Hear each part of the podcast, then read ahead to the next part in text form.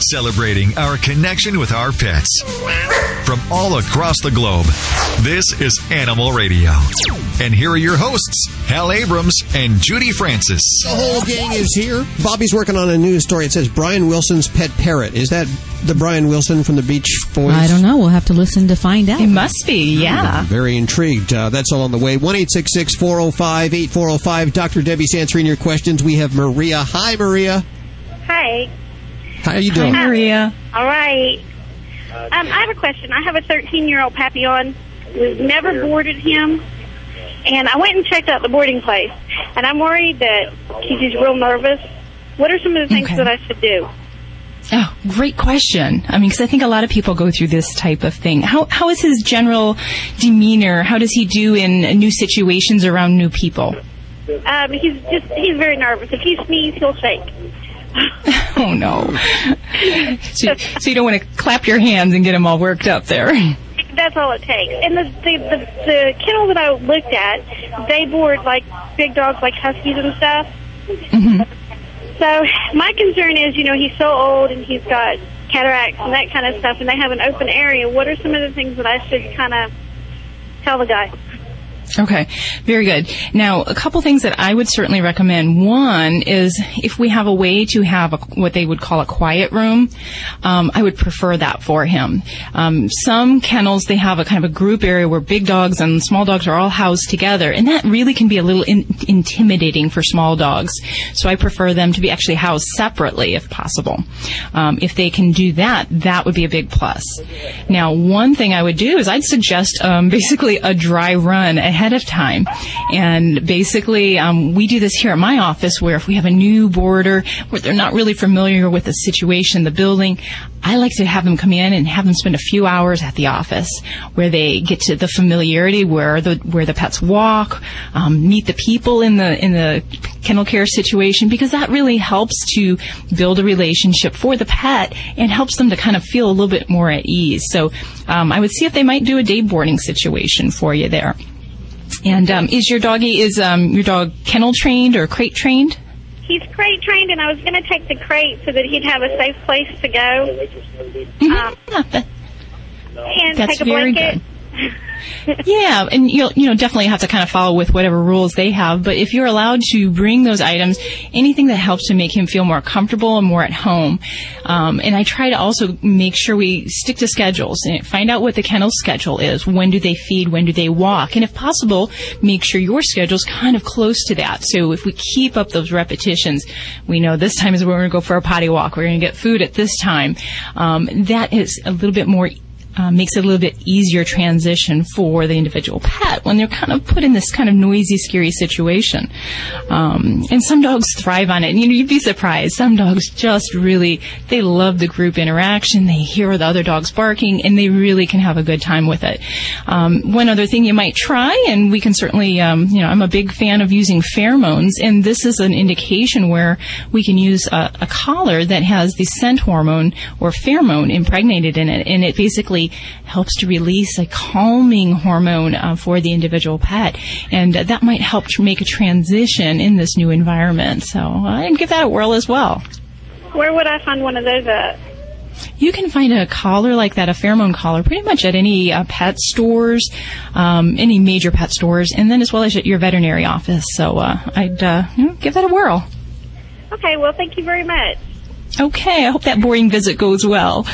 This is Dr. Debbie with Animal Radio. Do you have a dog or a cat or a bird? Give us a call at 1 405 8405. Bobby, what have we got coming up in the news? We are going to take a look at the winner of the UK's Pet Fit Club Championship. This dog lost a lot of weight. I'll tell you about it coming up in the news. 1 405 8405. You're listening to Animal Radio. You can learn more at animalradio.com. Log on, learn more. This is Jane Lynch on Animal Radio. Please spay and neuter your animal. Spay or neuter. Let me say that again. You don't want to do both. Spay or neuter. Let me say it again. Can I do that? You can do whatever you want. Oh, God bless. I'm going to try it one more time. Hi, this is Jane Lynch on Animal Radio. Please spay or neuter your animal. I love it. You do so good early in the morning. I, I, am so fascinated right now, can I tell you? I'm barely holding it together. You're awesome.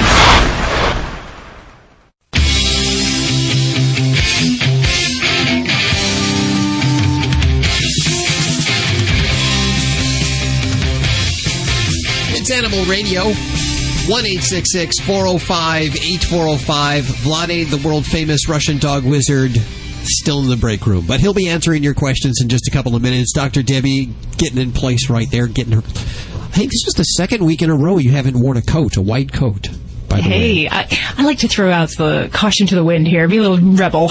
You really, you really are. Also, animal communicator Joy Turner. She's actually practicing in the corner her communication skills. Vinny Penn, uh, Susan Sims with Fido Friendly Travel Talk. She has T-shirt giveaways today. Oh, I love free clones. Me too. I love t-shirts. Goody goody. And Bobby has a story. She's working on a story about uh, hamsters and vacuum cleaners.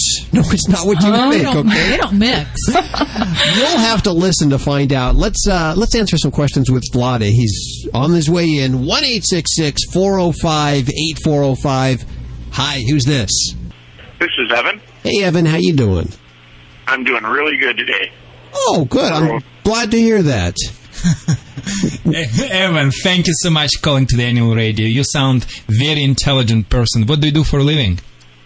I am an owner operator of Vlade, and I much appreciate the um, the kudos on that. Yeah, you, you know, I'm like a psychic hotline. I can momentarily figure out who is calling me. You sound like you're you're from FBI or something like this. I thought I did something wrong on the radio. They already went after me, but it's okay. So, what uh, state you are from? I'm from Minnesota. Ah, Minnesota. I, I never been in Minnesota, but Oh. it's a wonderful state. I mean, I love California already. It's just too hot. I'm the sweat here. Oh, then you'll love Minnesota. cold, it gets a little bit cold there, doesn't it? Yeah, you know, like I like a little bit more cooler weather, like back in Russia, you know. Ah, I like it hot. Absolutely. Yes. Okay. Uh, so, how can I help you? Yes, Vladae, I've got a a miniature pinscher, and she's about three years old. She. and I she has a really bad developed a really bad habit. Um, when we stop to let her out of the truck, she has a bad habit of um, like pulling on the leash where I where I get concerned of uh, her choking, Mm-hmm. and so we can get into a pro- appropriate place to uh, let her um, Mm-hmm. get outside the truck and and uh, feel a little freedom Mm-hmm. And I need to keep control of her, but I get concerned of her pulling and tugging on the leash, Okay. trying to get to the to like the walking area. Okay. Uh, you know, this is the this is the so easy dilemma you deal with. Uh, with this is one of my strongest point: how to teach your dog uh, stop uh, pulling on the leash and walk with you next to your leg in less than five minutes. And you know, a lot of times probably you hear something on the radio in less than five minutes and less than five, and you, we never believe in that anymore. Yeah. Yes, but in the reality, it is. You know, you guys yourself saw it how I do it. And now let me describe you very quickly how to do it. And you also can go on uh, YouTube and type Vladae, which is spells V L A D like dog, A like apple, E like Edward, Vladi, and you can come up with a bunch of videos, free videos, which shows some type of the techniques how I'm using to teach the dog walk on the loose leash without pulling, literally in a couple of minutes. So you need to get the proper equipment. Uh, the color which you're using must be smallest prong color and pinch color German version, which is the highest quality, will never harm your dog, will never scratch your dog. With the quick release, Germans pinch color comes, they're normally mimicking the doggy mom's teeth, and you can get very tiny, very small of them, so it's not gonna look nasty and such and such. Uh, and after that has a six foot leather leash. Make sure the leash is slack, and let your dog just go wherever the dog wants to go before the leash tights. Momentarily turn around in the opposite directions and uh, lit, like slightly with the left hand do like flick like snap create the see the way how we're using the leash it is just uh, uh, like a element of communication. It's not the compuls- compulsion device or compulsion techniques. You're just using surprise factor. Surprise create attention. Attention create respect. You have a respect you can teach. So the dog goes in one direction you turn around snap the leash the dog goes back to you the dog was the leader he became follower. And you just kneel down and say good boy praise a couple of times so reverse directions do every time opposite what the dog does the dog is ahead you reverse, you snap, you praise. The dog is ahead, you reverse, you snap, you praise. Do it a couple of times, he will stay next to you and like a baby. Make sure before you do anything of this type of the maneuvers, look at the YouTube uh, because it uh, sounds easy, but it has some type of details involved. Okay? Thank you very much, Vladae. We're on YouTube right now as we speak, actually, so I do appreciate your time. Or you're the man. You're the man. I, thank you. I wish you would be in California, in Southern California right now, because if somebody from who is hearing me right now and you are having, you dealing, you, you fighting, losing battle with your pets who is taking you for a walk and barking nonstop and chewing you out of your house, I can come to your home, you believe it or not, and it's very affordable and uh, fix you he fix the problems in your pets, behavior problems. All what you need to do, just call us. You can always email to the Animal Radio and they will direct you to the right phone number. Actually, we'll put all that information up at animalradio.com. And of course, you can email Vladae personally at Vladae, V-L-A-D-A-E, at animalradio.com. We have more Animal Radio on the way. You're listening to Animal Radio. You can learn more at animalradio.com. Log on, learn more. Veterinarians warn dog owners of poisonous mushrooms. Hi, everybody. I'm Dr. Jim Humphries reporting for Animal Radio. Veterinarians in our country's high country have warned dog owners about poisonous mushrooms that make dogs seem like they're drunk.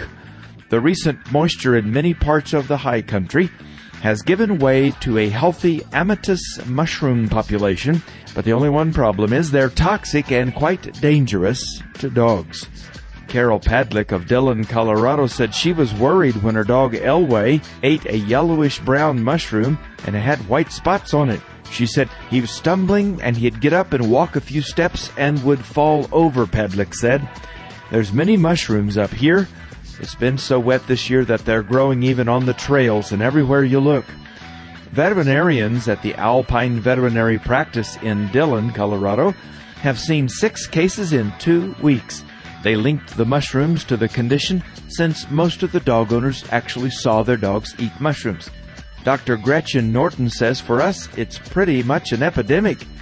Signs generally start within 30 minutes to 6 hours of the dog eating the mushrooms. Mild symptoms are that the dog may be nauseous, it may be salivating profusely, and it may actually vomit and many times have diarrhea. The poison affects the dog's neurological system, causing tremors, seizures, and kidney failure.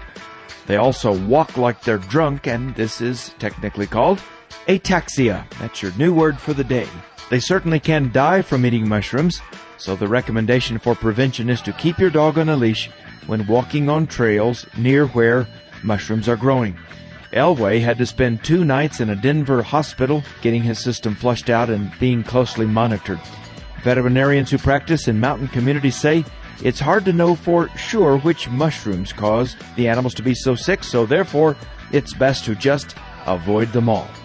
For the Veterinary News Network at myvnn.com, I'm Dr. Jim Humphries reporting for Animal Radio. You're listening to Animal Radio. You can learn more about today's guest at animalradio.com. Log on, learn more. This portion of Animal Radio is brought to you by Safeguard Canine Dewormer. Did you know that your dog could have intestinal worms even if he's on a heartworm prevention program? For more complete protection, deworm your dog twice a year with broad spectrum Safeguard Canine Dewormer. To find out more, visit www.safeguardfordogs.com. Listen closely.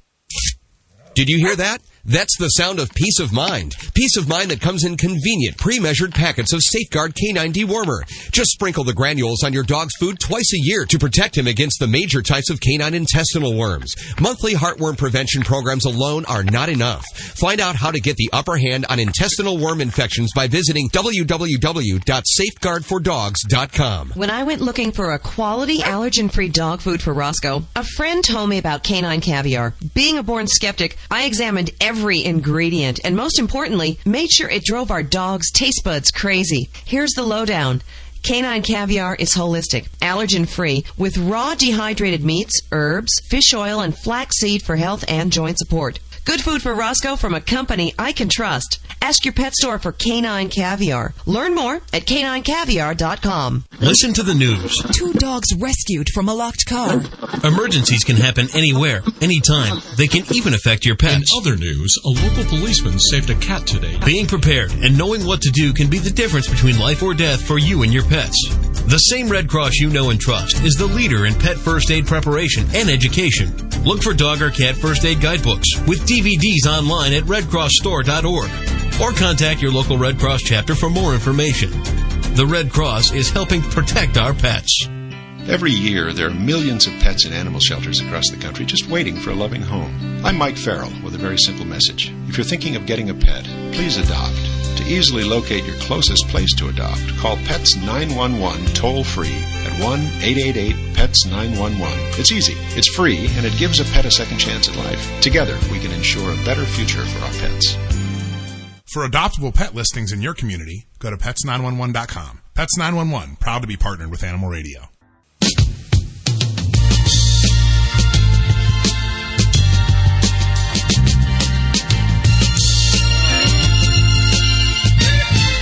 It's Animal Radio. Oh, if you could only see the studios now as we all clamor to get to our microphone in time.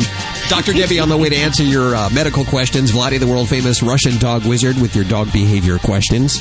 And we have a bunch of these DNA tests to give away. If you don't get through today, yeah, I know you're looking down at your radio. The DNA thing again. Yeah, the DNA saga continues here at Animal Radio. We still don't know what the stunt chihuahua is.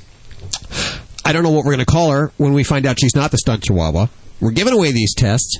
And if you want to pick up one, head on over to animalradio.com. Giving away a whole bunch right there at the website if you don't get through on the phones today. We have uh, Melissa on the phone. Hey, Melissa. Hi, how are you? Very good. Where are you calling from?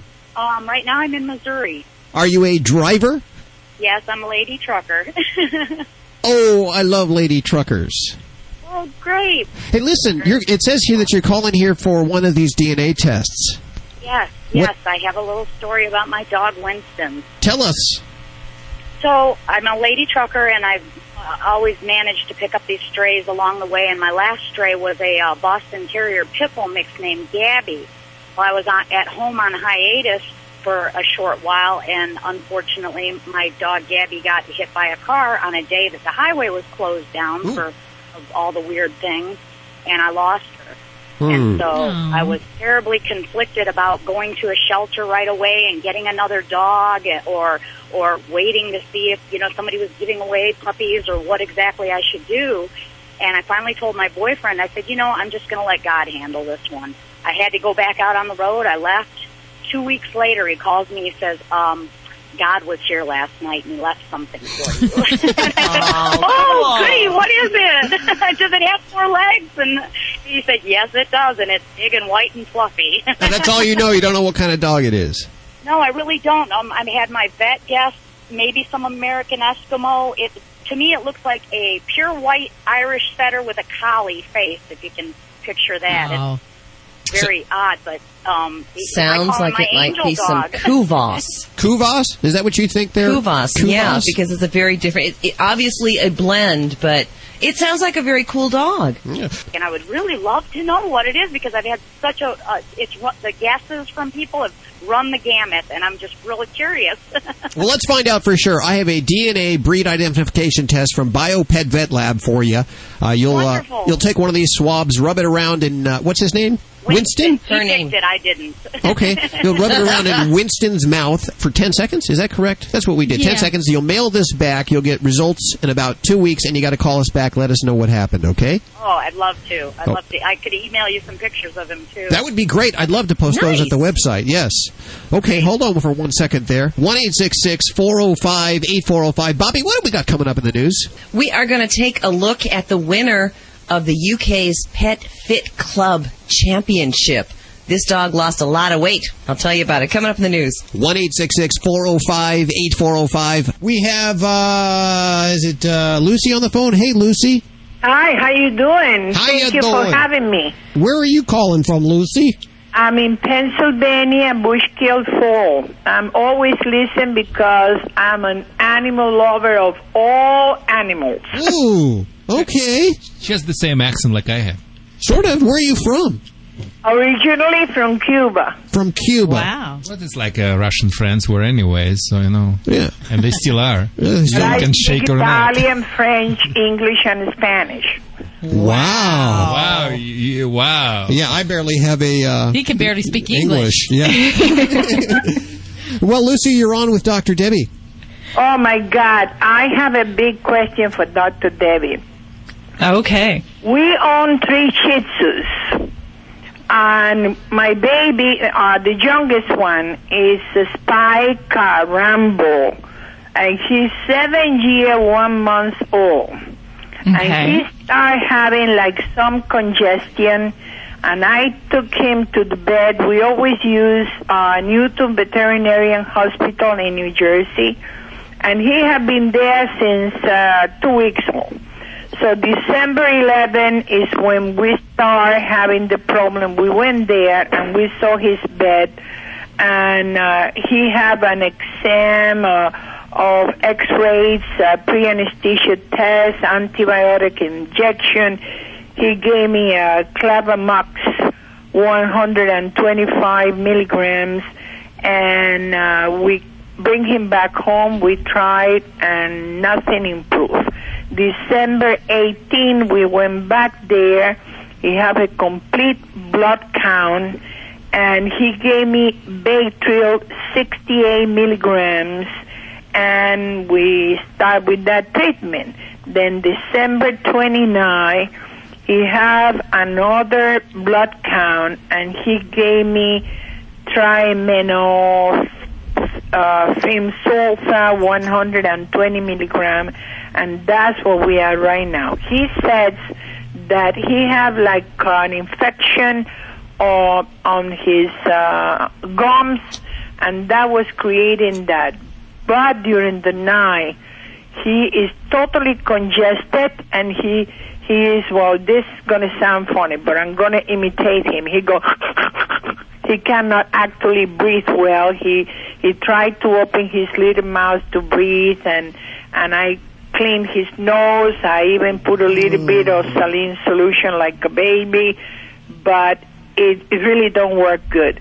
And I don't see that much improvement. Uh, I'm following everything they say, but I'm I'm concerned that that he's not reacting as good as he's supposed to.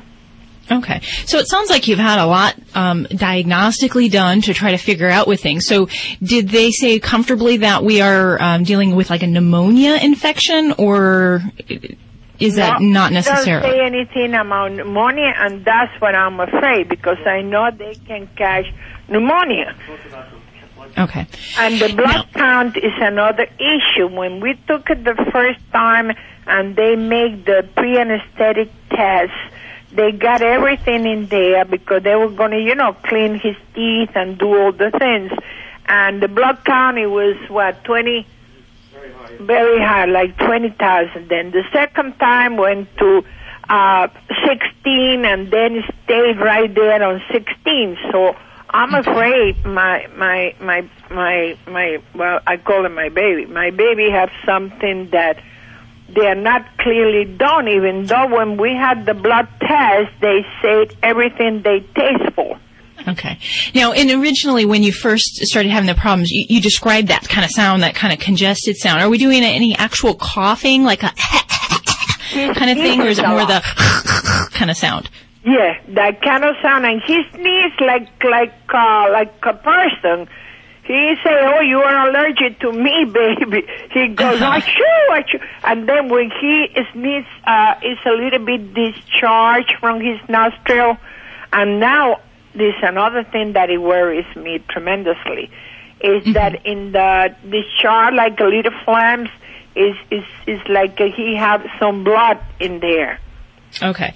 Well, some of this is a little difficult to say because um, seeing X-rays and seeing all of the lab work in front of me would, would be really kind of helpful. Now, if we're assuming that other than the high white count and um, what you're describing as happening, um, that if we, our heart is good, we're not having any signs of a heart-related problem, and we've got more of a respiratory concern, yeah, you know, it is possible we'd be worried about something lower in the lungs, but that for some of the weird breathing sounds, kind of what the reverse sneezing sound is, if people are familiar with that, it kind of sounds like um, almost an asthma attack for a dog. It's that kind of sound. It almost is a fit that they have.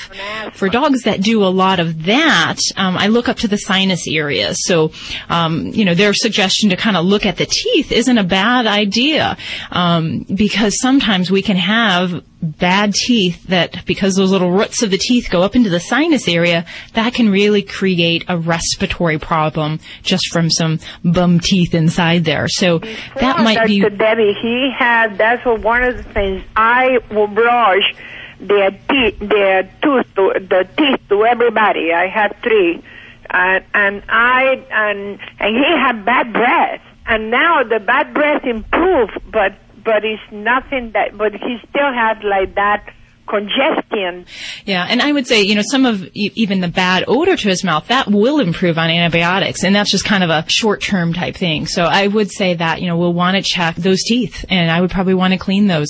If we're worried about a congestion type thing, kind of more of a, a sinus or a, a, almost an upper respiratory problem, then I often will use some different antihistamines to help alleviate some of those signs. So that might be a possibility as well. But when you describe blood coming up, that always gets my little radar up because there really shouldn't be any blood coming out of a, a nose area for any good reason other than a dog running into a door. Um, because if there's blood coming out of any kind of nasal discharge, it really tells us we're looking for either infection or we're looking for tumor or we're looking for some other bleeding type problem. So I would say that there's other tests beyond, um, you know, having a dental procedure, but there's a lot that can be seen in doing a very thorough oral exam and even a nasal exam with a pet under anesthesia. Okay, uh, uh, one thing that I always watch is that he's, he still have his appetite. Tremendous appetite. He is the heaviest one of all. He's 27 pound, 27 pound 5 ounces.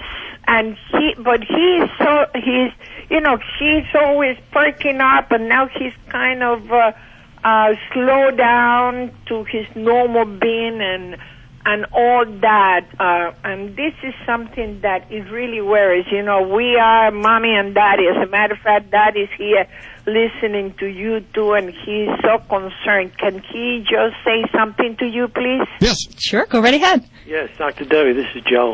Um, Hi. Originally, about three weeks ago, reason we took him because he was very listless. He was sleeping all the time. He had no energy. That's what started. We took him to the vet.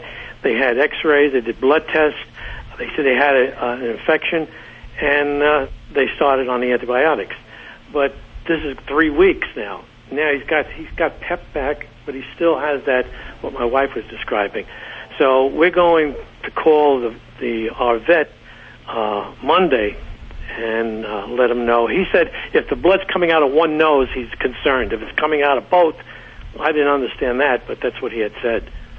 It still bothers me either which way. I, I really would say that nasal bleeding, it, it really makes me very concerned. So I would, I would get him back in there so they can take a peek. And it sounds like you guys are very attentive parents. So, you know, I, I can sense your concern and I, I think you're heading along the right path. We'll definitely need to kind of maybe look a little bit more structurally into that nose area, into the back of the throat. And, and I think that, you know, we'll get some answers. Sometimes that road to the diagnosis is a crooked and pebbled road. So hang in there, work with your veterinarian. It's a teamwork effort.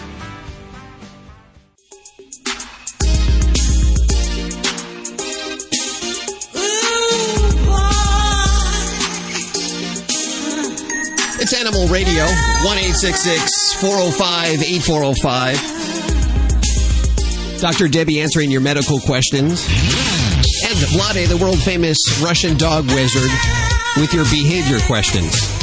And I must state, these are uh, animal behavior. We did have someone call a little bit earlier about their kids. It was 10 minutes before we ever figured out they were talking about humans.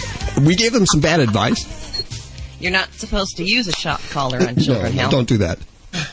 Um, animalradio.com is a great website if you haven't checked it out recently. That's what it says here. It says, push the website right here. Okay, animalradio.com. Check it out. That's where you're going to find a bunch of these DNA breed identification tests we've been talking about all morning. You have a whole bunch to give away, as well as uh, some of those pet emergency pocket guides and resources to find a veterinarian or browse an adoptable pet in your area. Can you tell this is the first time I've read this copy? I thought you did very well. Reading it, Hal. AnimalRadio.com. This is an Animal Radio News Update brought to you by Simple Solution. I'm Bobby Hill for Animal Radio. If you were in a restaurant and someone was choking, you probably know what to do. But what if your pet was in the same kind of distress? Would you know how to save them? The American Red Cross offers special classes for pet owners that cover first aid for cats and dogs, including CPR classes. Most Red Cross chapters offer the pet first aid classes about six times each year. They also charge just a small fee, but there is also a DVD and book available, about 15 bucks a piece, that covers everything for you as well. And the classes are divided into dog and cat first aid. Police in Kenner, Louisiana, pulled over what they thought was a speeding suspect. Turns out not only was the 18 year old man exceeding the speed limit, he was hauling butt on a suspended license without his seatbelt. And those were the least of his problems. According to the Times Picayune, when police took a closer look in the car, they found $27,000 worth of stolen property, a marijuana cigarette, and a small dog on the front seat. The driver couldn't tell the officers anything about the dog, including its name. Police took the pooch to a local vet that was listed on the tags. Turns out the dog had been stolen during an earlier home burglary. The dog's been sent home. The suspect has been sent to jail. Hmm. Following up on a story we brought you in November about Porky Pets going on a diet for a veterinary charity in England. The winner of the Slimmest Pet competition is Kino, the Labrador from Plymouth. The black lab was crowned Pet Fit Club champ after he dropped 22 pounds on a 100 day diet designed by vets. Kino beat out four other dogs and one fat cat by eating properly and exercising. PDSA, the People's Dispensary for Sick Animals of the Poor, is the UK's leading veterinary charity founded in 1917. The organization of vets came up with the contest to encourage healthier habits after canine obesity rose 9% last year in the UK alone. I'm Bobby Hill for Animal Radio. Get more breaking animal news at animalradio.com. This has been an Animal Radio News Update brought to you by Simple Solution with a tip for pet messes. For liquid spills or urine stains, blot up the excess by starting on the outside of the stain, then move toward the center of the affected area. This will prevent the stain from spreading. Is your credit card debt out of control and you don't know what to do? I'm Ted Brower, founder of Debt Settlement USA. Contrary to what you may hear from other advertisers, there is no secret program that can magically eliminate your debt. But Debt Settlement USA does have an answer. We have perhaps the most experienced team in the industry. We've negotiated and settled over $150 million of debt for people just like you. If you have over $12,000 of credit card debt, call right now for a free consultation. Debt Settlement USA built its reputation on one simple fact. We help our clients cut their debt. Find out how we can help you reduce your balances and your monthly payments. Call Debt Settlement USA at 1 888 551 7788. If you're having trouble with credit card debt, call right now. Call 1 888 551 7788. That's 888 551 7788. Dogs or cats, horse or emu, people too. When police rescued an African gray parrot from a Tokyo rooftop, they had no idea where he came from. The parrot spent a night at the police station and then was transferred to a nearby veterinary hospital. According to the police, the parrot hadn't said a word, but a couple days into his stay with the vet, he suddenly said, I'm Mr. Yosuke Nakamura. He then recited his full address and entertained the staff by singing some songs. The police checked the address and found Yosuke's very relieved family, who explained that they had been teaching the parrot his name and address for about two years, which sounds a lot more useful than Polly Want a Cracker. I'm Britt Savage for Animal Radio. Animals are people too. Animal Radio.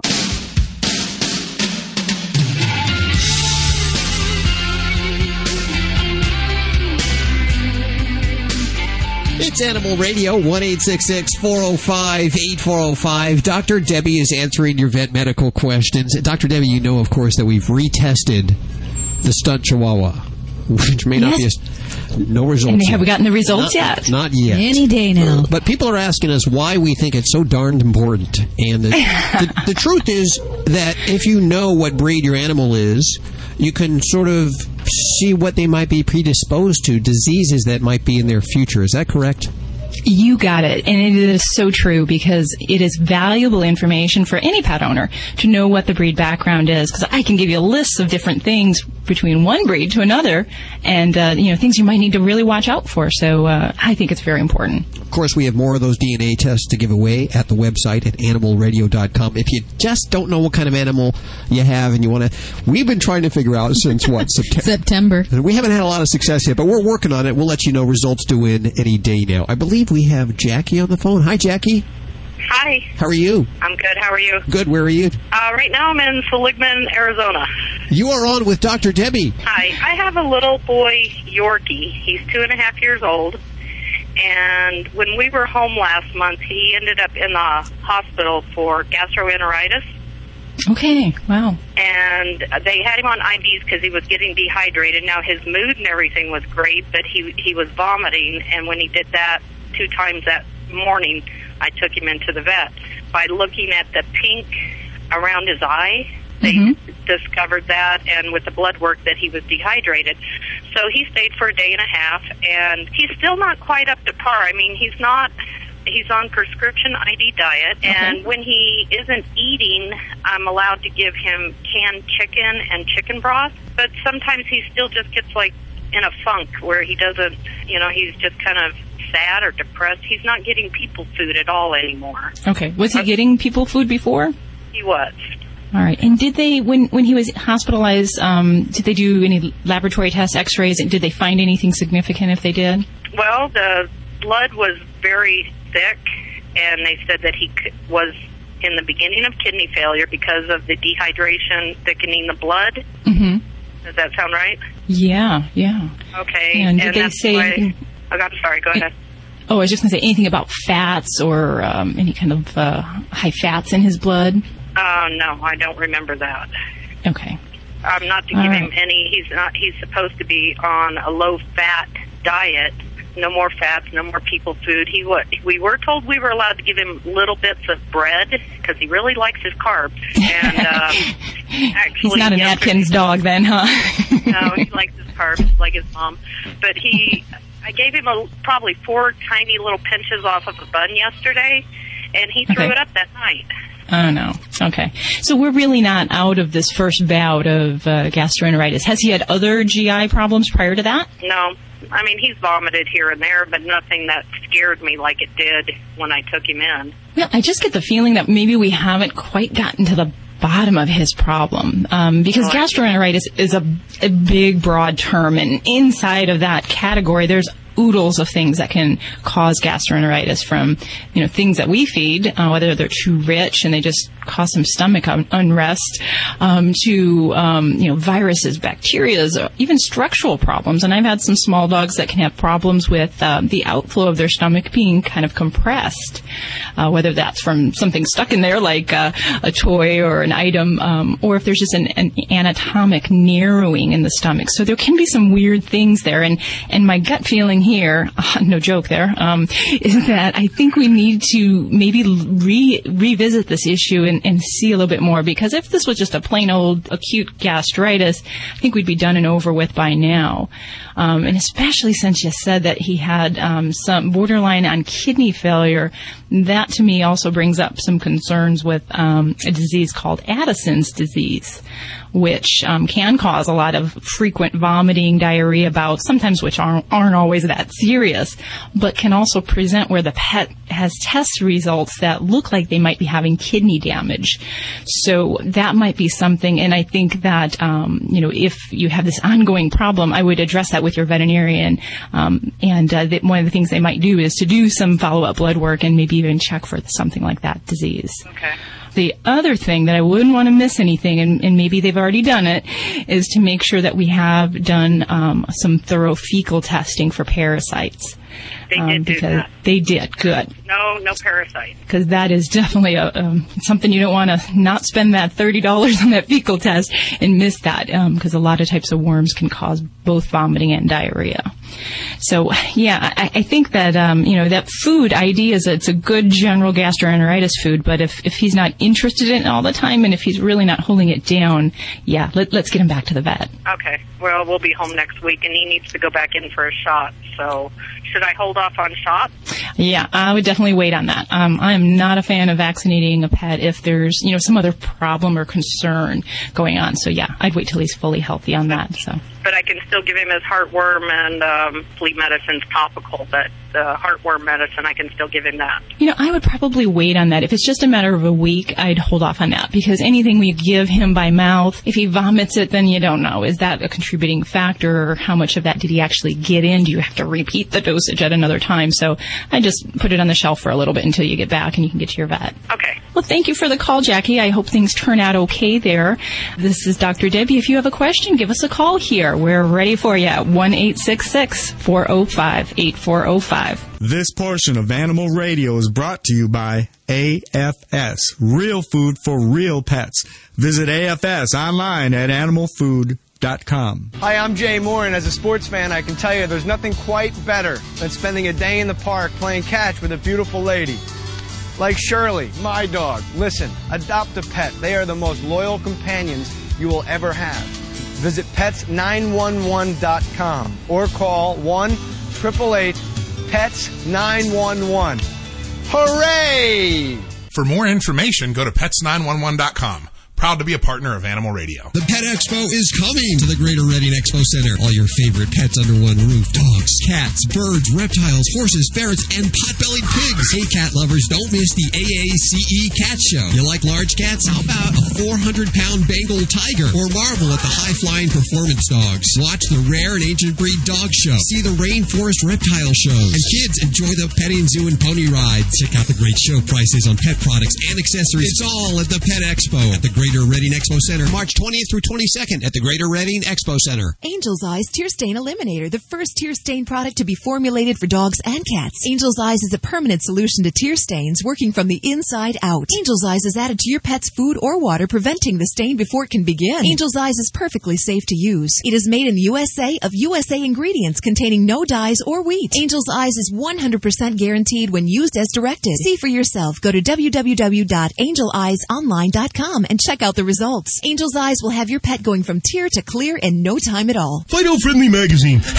Perhaps you can do without it, but for kibble's sake, think of your dog.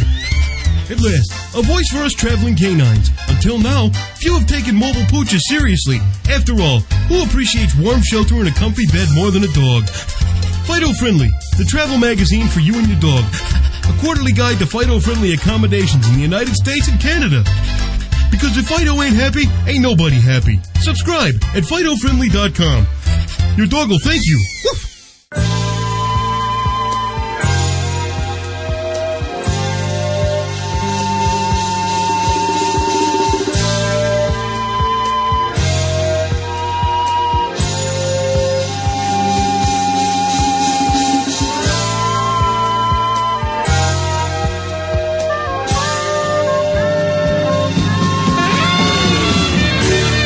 You're just joining us, it's Animal Radio. During the break, Judy was telling us that she wanted to get a hamster, put it in one of those little plastic balls, and let the cats chase it around.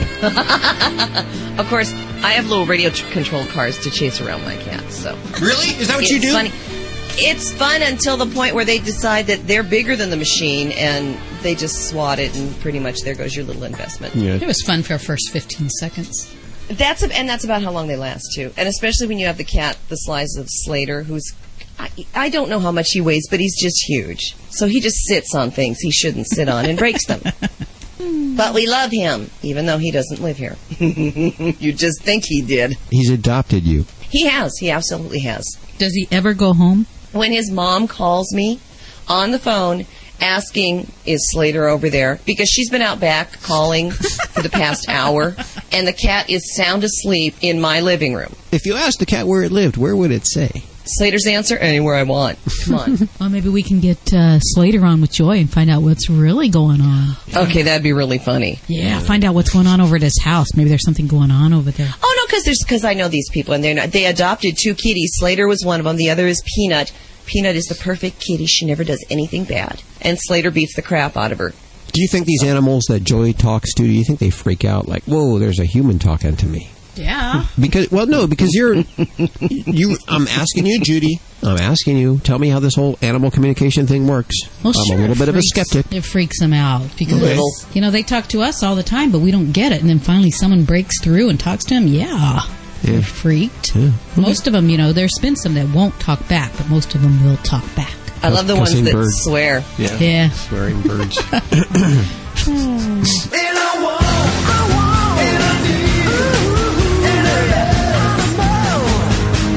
Hey, it's party animal time on Animal Radio. Vinnie Penn coming at you. All right, so those of you who've been following the party animal segment all this time know that I live in Connecticut, getting a lot of snow this winter. But I got to tell you something. Before Christmas, at one point I got very creative. I noticed some weird footprints in the snow in front of my house, and I grabbed my daughter and I lifted her up and I said, "Do you see those footprints over there?" And she was, her eyes went wide, and I said, "I think it's a reindeer." And I was very proud of myself. I was quick, and I point. I'm like, "They're staking out the house. Santa sent a reindeer to stake out a house to bring all your gifts."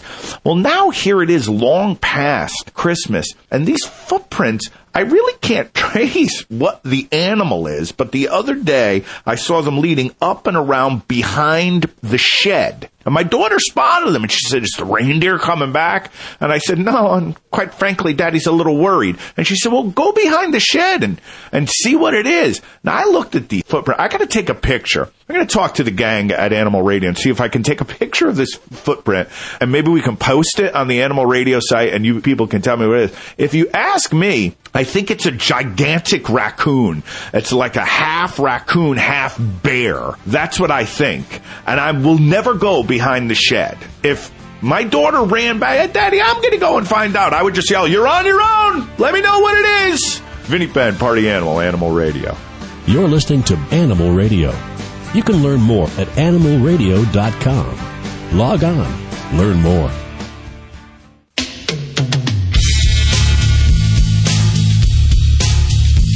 It's Animal Radio, 1 405 8405. Judy exercising your producer skills and duties, telling me to keep it tight. and I'm already straying from it right now just by simply I telling know. I've got a schedule to keep here. Sorry about that. We what just I got to cut his mouth. I, I really do. I wanted to mention this really fast. It's that time of year where we all have to go out and get flea medication for a lot of us in the country where it's it's springing up. And uh, you actually had to do this just the other day. Yes, I did. I got some of the Frontline Plus for my cat. Good medication. Good medication, you know, and I just want to mention that uh, I was looking to find it, you know, a little bit cheaper, see where I could, you know, cut some costs on it, and I found it on eBay at a really good price. And when I went to the eBay? yeah, Yes. when I went to the product and started reading in depth, I found out why it was a really good price. Why was it a good price? Well, they said it wasn't in the little individual packets, first of all, that it was in a large dose, which I was a little concerned there. And then when I read it said break it up and just use a few drops at a time and it was dog for a large dog and they were advising people to purchase it for a cat and break it up. Uh, you probably see a lot of these over poisoning cases down there at the clinic, huh, Doc? Yeah, and you just got to be so careful with the internet. It's a great source of information, but sometimes, you know, cost cost saving isn't always the the best motivator. You know, keep your pet's health and safe. And most importantly, don't put dog flea medicine on a cat and make sure that your weights are all in line there, right? Absolutely. I didn't even go to medical school, and I can tell you that. hey, Ada, how you doing? Fine, thank you. Where are you?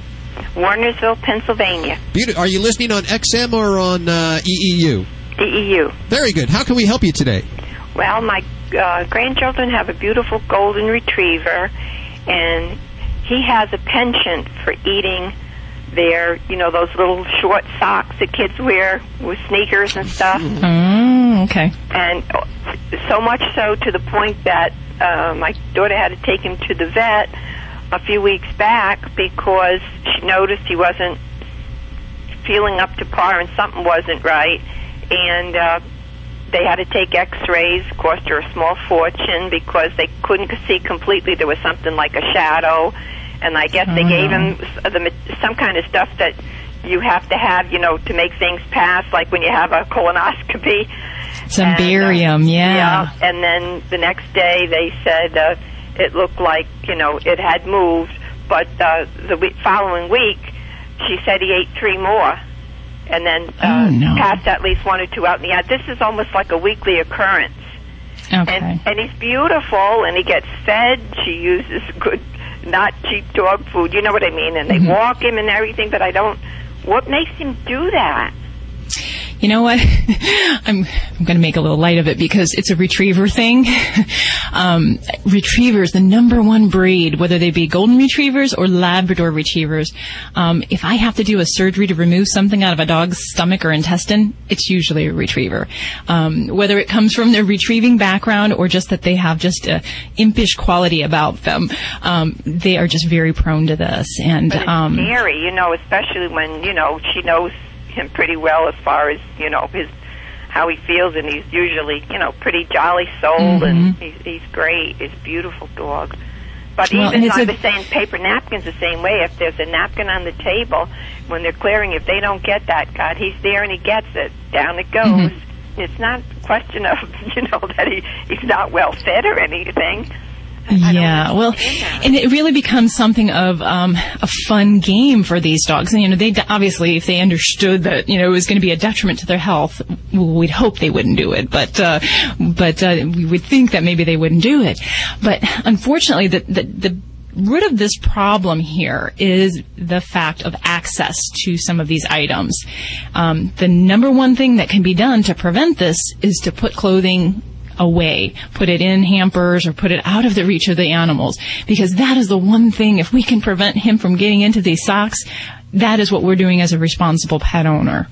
Now, there are going to still be some of those issues, and if he's trying to grab things off of tables, um, we need to go back to the square one with obedience on this fella, and we need to teach him that it's not appropriate to be in the kitchen um, while we're eating, or uh, we need to sit and stay until we're called to enter the room. And I'm a tough mom, so I, I would almost have to say I'd almost do like a, one of those nanny approaches from England. What are their names? The, the English nannies where they come to your but but I would say in in my house I don't allow my dogs to sit by the table if I'm eating, and I think we need to go back to teaching some some basic manners around at least the food and the table there, and then with the access to all these edible items, um, gosh, it really is a matter of keeping them either uh, dog gates up, keeping doors shut, keeping laundry out of the access of them.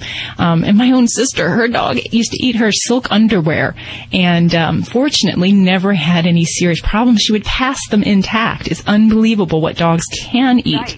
Um, so it's really a matter of we've got to stop the access, the opportunity.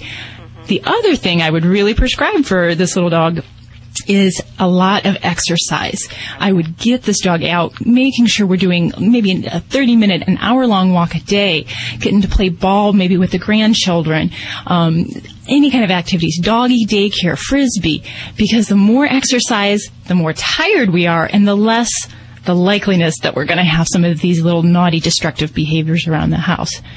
Might not mean they won't happen, but it would be less likely. So I, I, I'd give all that a try, Ada. Right. I know he doesn't. Uh, they don't allow him, you know, when they're eating or anything, and he doesn't try to get things off the plate.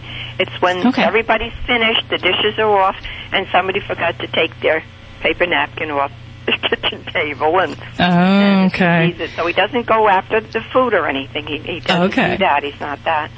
But it's it's kind of scary. You know what I mean? And she said, "Oh my lord, if he doesn't pass that, you know."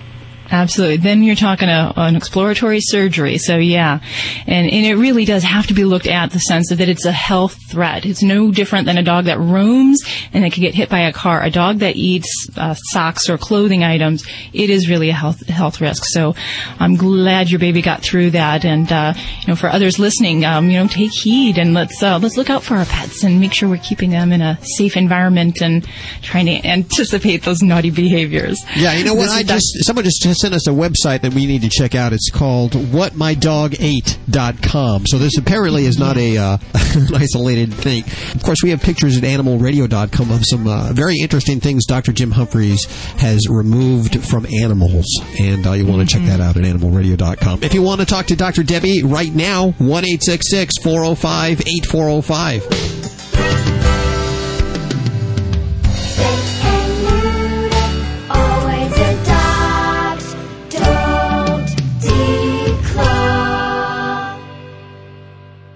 This is Animal Radio Network.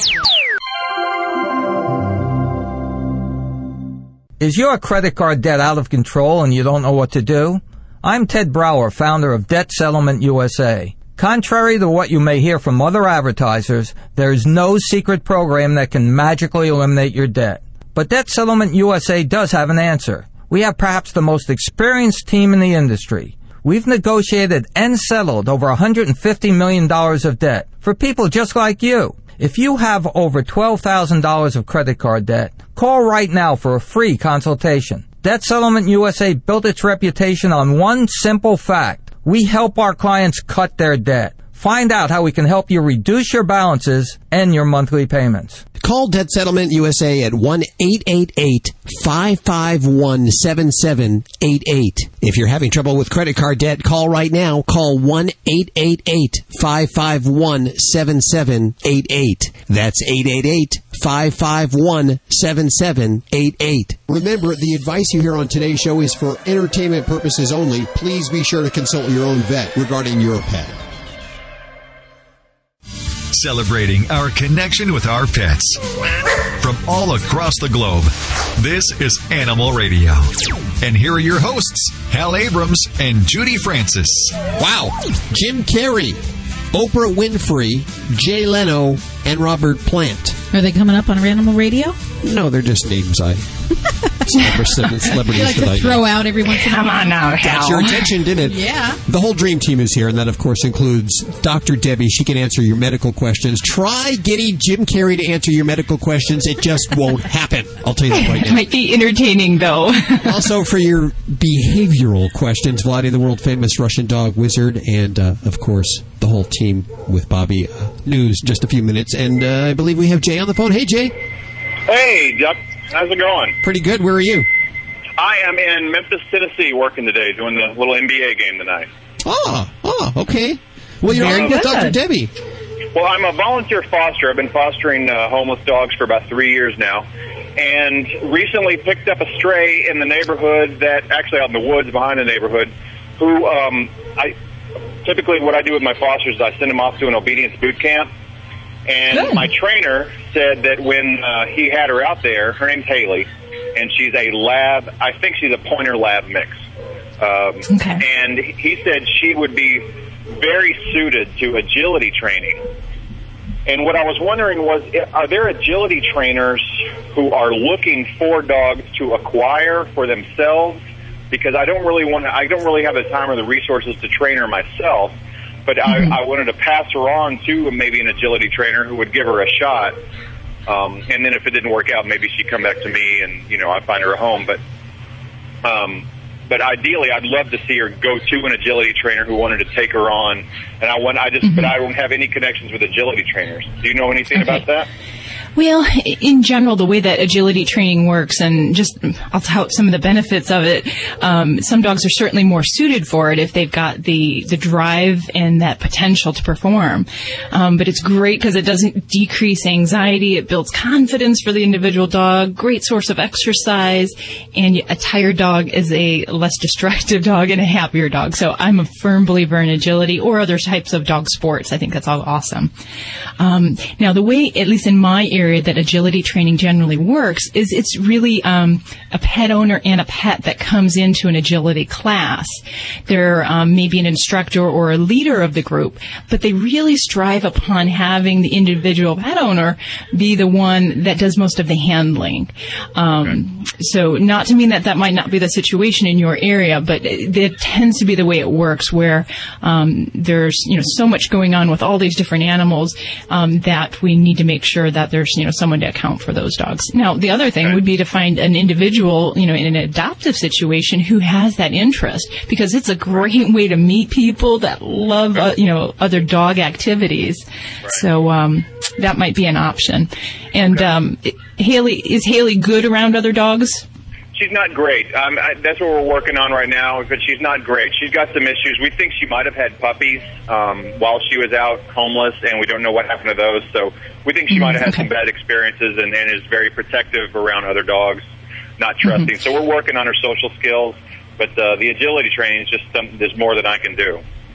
Yeah, yeah, it, it is a bit of a time commitment, um, but um, it's it's very rewarding.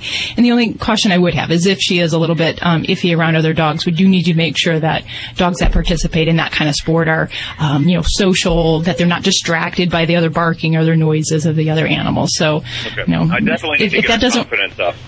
She's had Yes. some confidence issues right now, so I'm, that's what we're working on. And so I guess the agility training would be a great thing for that. I really encourage everybody out there to think about fostering because we really need fosters. We've got way too many homeless dogs just here in Tennessee and in the in the mm-hmm. South in general. So anybody out there is interested in fostering, please do it. You're doing good work. Absolutely. Hey, thanks very much. Appreciate that. All right.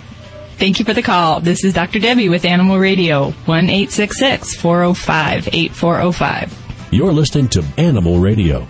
You can learn more at animalradio.com. Log on, learn more.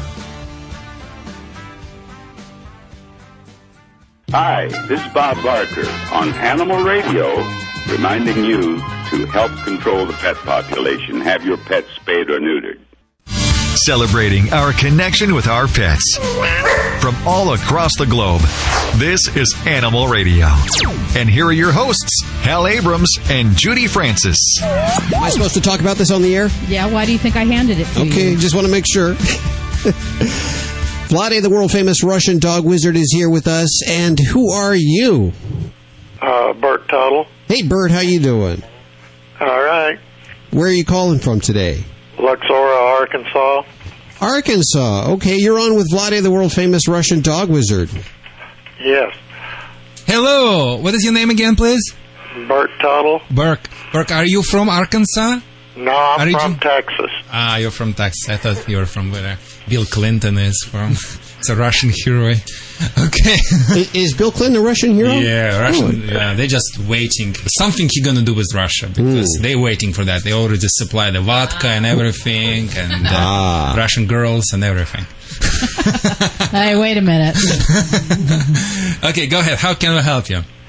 I've got a Cocker Spaniel puppy, Uh, how old? uh, about six months. Okay, I'm not the breediest or racist, whatever it is, but I gotta tell you, a lot of aggressive problems we see with Cocker Spaniel in my practice, so I'm glad you called, so hopefully we're gonna prevent it and not allow it happen, and hopefully that's not the reason you call me. Now, when we got her from the vet, he thought she had been abused before he got her. Why you think so? Why she think so? I don't know. That's just what he told us. Okay. But uh, when we got her, she didn't bark at us or our grandson or anything. But now she barks at anybody that comes in the house. If we take her any place, anybody tries to talk to her or anything, she just barks and barks and barks. Okay, let me share with you and everybody who is listening us right now very powerful message. Behavior problem in dogs. This is the number one reason why we put, uh, why we are basically reading out of the pets, or sometimes, unfortunately, even putting them down. And aggression is number one reason for that. And the people getting to the aggressive behavior step by step. And step number one, the dogs start to bark. When they start to bark, they're telling us, so they're in charge, they are police officer on duty or security officer in charge, and this is the starting point. Bark is already bite, but hasn't been connected yet. So we should take it very seriously. At six months, your dog, uh, your puppy, kind of uh, like old teenager, is showing territorial and dominance behavior. I respect what your vet said. He's right, but in this particular situation, it has nothing to do to him being abused or something like that. So let's we classify it. Your dog is barking when somebody knocked the door. I've, I'm pretty sure it is. Number two, your dog is barking when he sees something is moving in the backyard and he see that and start to run back and forth and moving back and forth. Your dog is barking when you taking him for a walk and he's seeing other dogs. Tell me if I'm wrong. No, it's it's just people. She doesn't bark at the dogs or anything. But uh, If she sees something, if she sees another dog uh, through the window, will she bark? no, Just the humans. yeah. When anybody comes in the house, hmm or like we take her any place with us, Okay. as long as uh, nobody tries to talk to her or Mm-hmm. get close to her, she's fine. But as soon as somebody tries to talk to her hmm or tries to pet her, she starts barking. Okay, so take it very seriously. What I would like you to do first, I would like. Do you have some crate in your home? Huh? Do you have a crate? No. No, get the crate, little one, no plastic, just a metal, complete. So it would be open crate. Put her please in the crate and ask your neighbors and friends every five minutes. I want someone come to your home, and that someone needs to bring like great treats. I would like, I would love to use in this situation piece of the Polish kalbasa. Yes, you're not the Polish, yeah? Yeah. You do Polish, Yeah, I like Polish kielbasa. but you're not the Polish man. No. Okay, because Polish men think he knows everything, so hopefully you're not, you, you don't fall in that category. Okay, so you, you take the Polish kalbasa, or you can have at the worst case scenario American hot dogs. So you expect Russians say something good about Americans? You'll never, you know, you're never gonna. okay, have have hot dog, cut it, and fry it with butter. No, I'm serious. With the butter and garlic powder. Okay, uh-huh. and after that, we're gonna use the double conditioning by Russian academic Pavlov. We're gonna put that kalbasa, prepared special, special in special special way, into the cellophane bag. You can use like a cellophane bag from Cookie or in any cellophane bag. So Like a Ziploc bag, right? yeah, but Ziploc bag doesn't make too much noise, so we can something more noisy. Okay. So we're gonna put this kalbasa in, and every person who comes in needs to carry it with him, approaching to the crate sidewise. See, the dogs approaching to each other sidewise, never frontwise. Oh, really? Yeah, frontwise is very threatening. So you need to approach sidewise, no eye contact, momentarily kneel down, kneel down, and preferably allow that dog sniff your butt. what? yes, yes, sniff your butt. It's very important because when the dogs sniff each other butt, it's kind of calming signal for them because they can get all information they need without any intimidation from another species. So kneel down, allow them to sniff you, and after give them sidewise uh, kalbasa, which comes from that bag. But before you give the kalbasa, what you do? You gotta make the noise. Yes. You know, you know, Ju- Judy. Ah, you know, make you the noise give with the bag, Exactly. right. You know, you give your you, you give your, your uh, cat sometimes treats. Thank you, thank you. That's Oh, they conditioning. know the sound of that exactly. bag, yes. You open you open the drawer. You know the cats know the cat food is coming. Yes. So if you if you will associate, see the thing is, if the stranger approaching to the crate, it takes the time. The dog can bark, but if the stranger approaching can make that noise. You know the dog see that good things is coming. They're already Ah. anticipating. Now, that any time your dog bark in the crate, you should punish it for its behavior. Momentarily reach over the crate, smack the crate, not the door, make the noise, ah, boom! The dog looks at you, say, good boy, or good girl, whatever it is. And so you're the bad cop, the people are the good cops, organize the party in your home, maybe pizza party, call your, your neighbors, friends.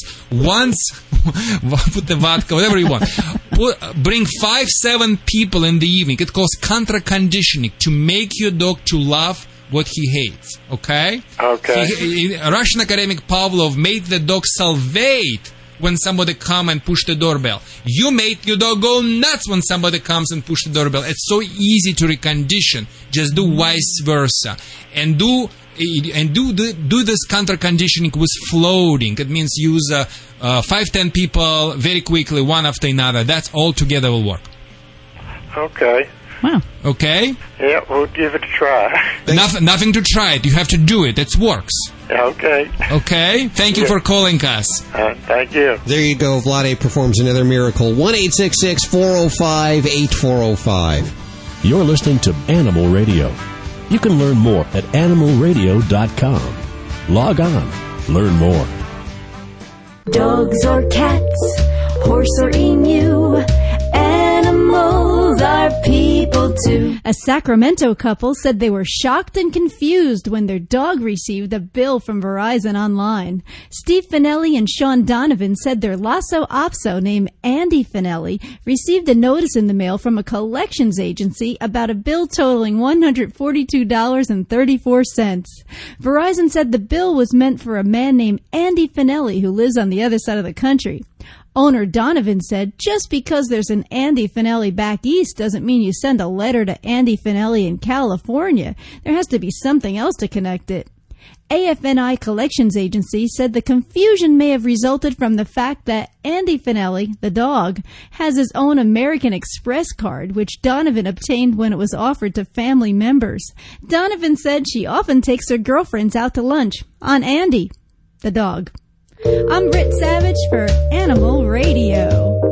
Animals are people too. Animal Radio. Animal Radio is being brought to you by the American Red Cross, providing you with information and training to protect the dogs and cats you love. For more information, visit redcross.org or petcentric.com, a proud supporter of the American Red Cross. When I went looking for a quality allergen free dog food for Roscoe, a friend told me about canine caviar. Being a born skeptic, I examined every ingredient and most importantly, made sure it drove our dog's taste buds crazy. Here's the lowdown. Canine caviar is holistic, allergen free, with raw dehydrated meats, herbs, fish oil, and flaxseed for health and joint support. Good food for Roscoe from a company I can trust. Ask your pet store for canine caviar. Learn more at caninecaviar.com. Listen to the news. Two dogs rescued from a locked car. Emergencies can happen anywhere, anytime. They can even affect your pets. In other news, a local policeman saved a cat today. Being prepared and knowing what to do can be the difference between life or death for you and your pets. The same Red Cross you know and trust is the leader in pet first aid preparation and education. Look for dog or cat first aid guidebooks with DVDs online at redcrossstore.org or contact your local Red Cross chapter for more information. The Red Cross is helping protect our pets. Every once in a while, there comes along a special group of animal lovers that stands strongly in defense of the voiceless. Animal People is that newspaper for people who really care about the animals. Animal People's published 10 times yearly. The publisher is a nonprofit corporation dedicated to exposing the existence of cruelty to animals and to informing and educating you so that animal lovers worldwide can eliminate such cruelty. Your subscription is $24 a year and is 100% tax deductible. Get Animal People's fair and accurate investigative reporting from the industry watchdog. Visit our website at www.animalpeoplenews.org. That's www.animalpeoplenews.org to subscribe to the news for people who care about animals. Animal People.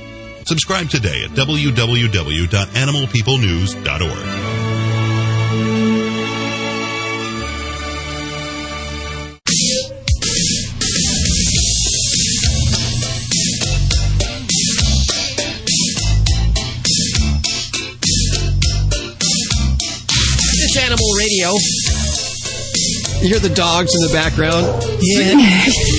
They're carrying on here. Oh boy. We're celebrating our connection with our pets as we do every weekend. 1 405 8405. The whole gang is here. We have the animal communicator, we have the doctor, we have the dog behaviorist, we have the, uh, news coming up in just a few minutes.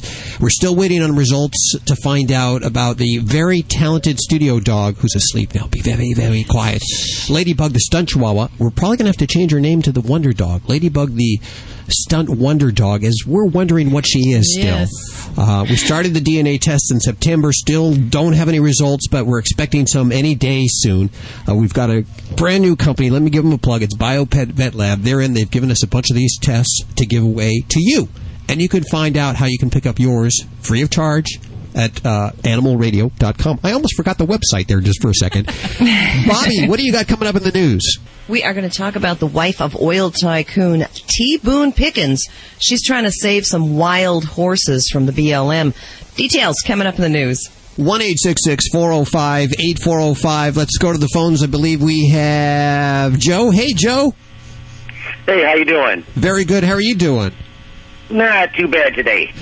Good. Well, I have Dr. Debbie. She's right here standing next to me. I'm me. right here pushing the mic away from Hal. what can I do for you today? Well, first I want to thank you for uh, taking my call on this. I have uh, He's about a three and a half year old red nosed pit bull, and he, he's had a few problems. But his biggest problem is he gets this rash down by his testicles in his penis area. On the bottom, it looks it's re- it gets really puffy and looks almost like a ringworm. And as it goes up the chest, it gets crusty. I've tried the bag balms; it takes the crust down, but mm-hmm. I can't get rid of the rest of it, and he keeps itching. And when it only happens when it's warm, and when he gets it, he has a milky, mucusy fluid coming out of his uh, Boy parts. Yes. Okay, I gotcha. Alrighty. And so he's pretty itchy, scratchy when he's got these outbreaks then, huh? Correct, but it only happens when it's warm. Okay. And um, at other times, does he ever have any kind of itching, scratching problems, or is it only when it's warm and he has these active outbreaks? Only when it's warm and these active outbreaks. I've taken him to a vet. They just said it's allergies, and I just have to deal with it. Ugh, that's a horrible answer. I don't like that. well, That's why I'm calling in. Okay. The one thing that um, I would kind of agree with allergies potentially, because we're talking pit bulls, and pit bulls um, sometimes do have some special skin sensitivities, and allergies is a big category. So we can be dealing with things environmentally that are contact allergies, things that they eat, as in food allergies, um, or um, inhalant allergies, just things that are blooming down the street ten miles away. Um, so all of those kind of things, it kind of is a huge, enormous category that can cause skin irritation in animals. So there may be some steps we need to do to look into that. But when you're actually dealing with these outbreaks, my suspicion is from what you're describing, I would call that a staph infection, basically like a bacterial infection. And some of the characteristics of it, it kind of looks like almost like ringworm, but on the underside of the body, where there's crusts and there's redness, and sometimes even the individual areas will be kind of oozy. Um, so if we're actively dealing with that problem, you definitely need to have them taken to the vet so that we can take a sample of that and look at it and see if it is in fact bacteria. Because if so, then I'm going to put you on a good antibiotic, and we may do that for more than just the regular 10 days to two weeks. We may do it for four weeks or even longer. Because a pet with allergies has a, a special unique problem in fighting some of these infections. The other thing I would do is I would get a good antibiotic, or I'm sorry, an, uh, antiseptic shampoo, um, and we'd use that regularly for him at home. Um, medicated baths have a great benefit for dogs that have allergies or bacterial infections because it kills the bacteria that's on the surface of the skin, and that helps decrease the possibility that we're going to have more problems with that. Um, it's a great thing. Got to do it frequently. You may have to do it a couple times a week, but that is something that you can do to help speed your own dog's recovery from um, something like a staph infection. Um, but it is so important to get on a um, appropriate antibiotic and uh, make sure we follow that through until things are um, kind of all all finished up and we're healed up there. Okay, yes, I have two of them. I have a female American, and she has no problems. That's why I Mhm. was wondering. But I have this shampoo. It's called Vet. It's from Vet Solutions, aloe and oatmeal shampoo. hmm I've been You know, and using there's- that. And, and not that that's a bad shampoo. That's a good general, a broad spectrum kind of shampoo. Um, I would want to make sure that we're on something that's got maybe an, an ingredient called chlorhexidine. Um, which is a type of an antiseptic um, that we use actually for surgical scrubbing. You know, when we want to decrease the bacteria in our hands when we go into surgery. So it's the same kind of ingredient that we apply to the pet's skin, and that helps to kill the bacteria. So the regular product you got probably ain't going to do the job right. So um, yeah, I, I'd get the right thing there. Okay, And yes. See if we I've can been get- trying everything that I could possibly try. And when they told me I have to deal with it, and since I got my XM back on, I've been listening to you, eh, you know, doctors, and I figured it was the best thing for me to do. And my pet best interest is call you second opinion. Absolutely. And I have to agree that, you know, sometimes, you know, if the answer doesn't sound right and it doesn't feel comfortable, get a second opinion. I have no problem either on the giving or the receiving end of a second opinion, and your veterinary professional should feel the same way. So I commend you for being your pet's advocate in uh, their health. That's awesome. Very good to take your call here, Joe. This is Dr. Debbie at Animal Radio. It's Animal Radio, 1 405 8405. The big question on the phones today do you still have any of those DNA breed identification tests? Well, hell yes, we do. Can I say that? No. I'm sorry. Heck yes. I'm surprised you haven't given them all to the Jerry Springer show. well, these aren't for humans, even though I'm sure some people have tried. I mean, yeah, you have some weird results That's just from Jerry. Springer. Come on, every one of his shows is is it, it's the Who's the Daddy Hour. It is, and that's and exactly- these women that it, I don't even want to get into it. That's what we've been doing here for a long time, still trying to figure out since uh, what Who's October. Yeah. November, November of last year, September. September. September of last year, what this dog Still is. don't have my monopoly money. Yeah, and I'll tell you, I'm a little embarrassed, frankly, being uh, you know the number one radio pet radio show in the country, and not knowing what kind of dog this is. Hopefully, we'll put an end to it with the DNA breed identification test. We're still waiting for waiting for results. We did it a couple of weeks ago. We should have results Any day now. any day now, and we're giving these away. If you don't get through today on the phones, you can uh, head on over to our website at animalradio.com. We have a whole bunch that we're giving away uh, to a few lucky listeners right there. In fact, uh, do we have TJ? Is TJ? Did we finally get him on the phone? Hey, TJ, Yeah. we lost you there for a second, buddy. Thought it was me. I'm on a cell phone, so I thought it was my phone. No, I have to admit, I it was oper- operator error. I pushed the wrong button. Oh, you didn't even need to tell me that. Oh, I'm sorry. I, okay, cut, that, was- cut that out. I thought it was Guido. Sorry about that, TJ. Sorry, yeah. Hey, listen, TJ, I have one of these DNA breed identification tests for you from BioPet Vet Lab. Tell us why you need one. Uh, well, I have a chocolate lab I, and something, and I, I got her for free, and uh, she's an awesome dog, a birding dog, but she's she's not full chocolate lab, and the guy that I got her from said she was half Springer, but I don't think she's Springer. Okay, so we'll get you one of these. You report back in a couple of weeks. Let us know what you find out. Of course, finding out what kind of breed your dog is is more than just knowing what breed it is so you can tout it. You can find out what kind of diseases they may be predisposed to and what kind of preventative care you may need for that particular breed. Hold on for one second. 1 405 8405. You're listening to Animal Radio. You can learn more at animalradio.com. Log on, learn more. Orthotics gives pets a step up to normal lives. Hi, everybody. I'm Dr. Jim Humphries for Animal Radio. Just like us, our pets, especially our dogs, can suffer from joint injuries and ligament tears, from broken legs to birth defects. Veterinary orthopedic medicine is big business. But some pet owners have difficulty finding the money for surgery, which can be expensive. And sadly, some pets are left in such pain that owners consider euthanasia. Even breed rescue groups frequently find themselves at a loss to cover the cost of a needed surgery prior to placing a pet in a foster home. Even after surgery is completed, post operative complications can occur and the rehabilitation is costly. For some dogs, this enforced rest period is difficult and probably impossible, could be very boring for sure.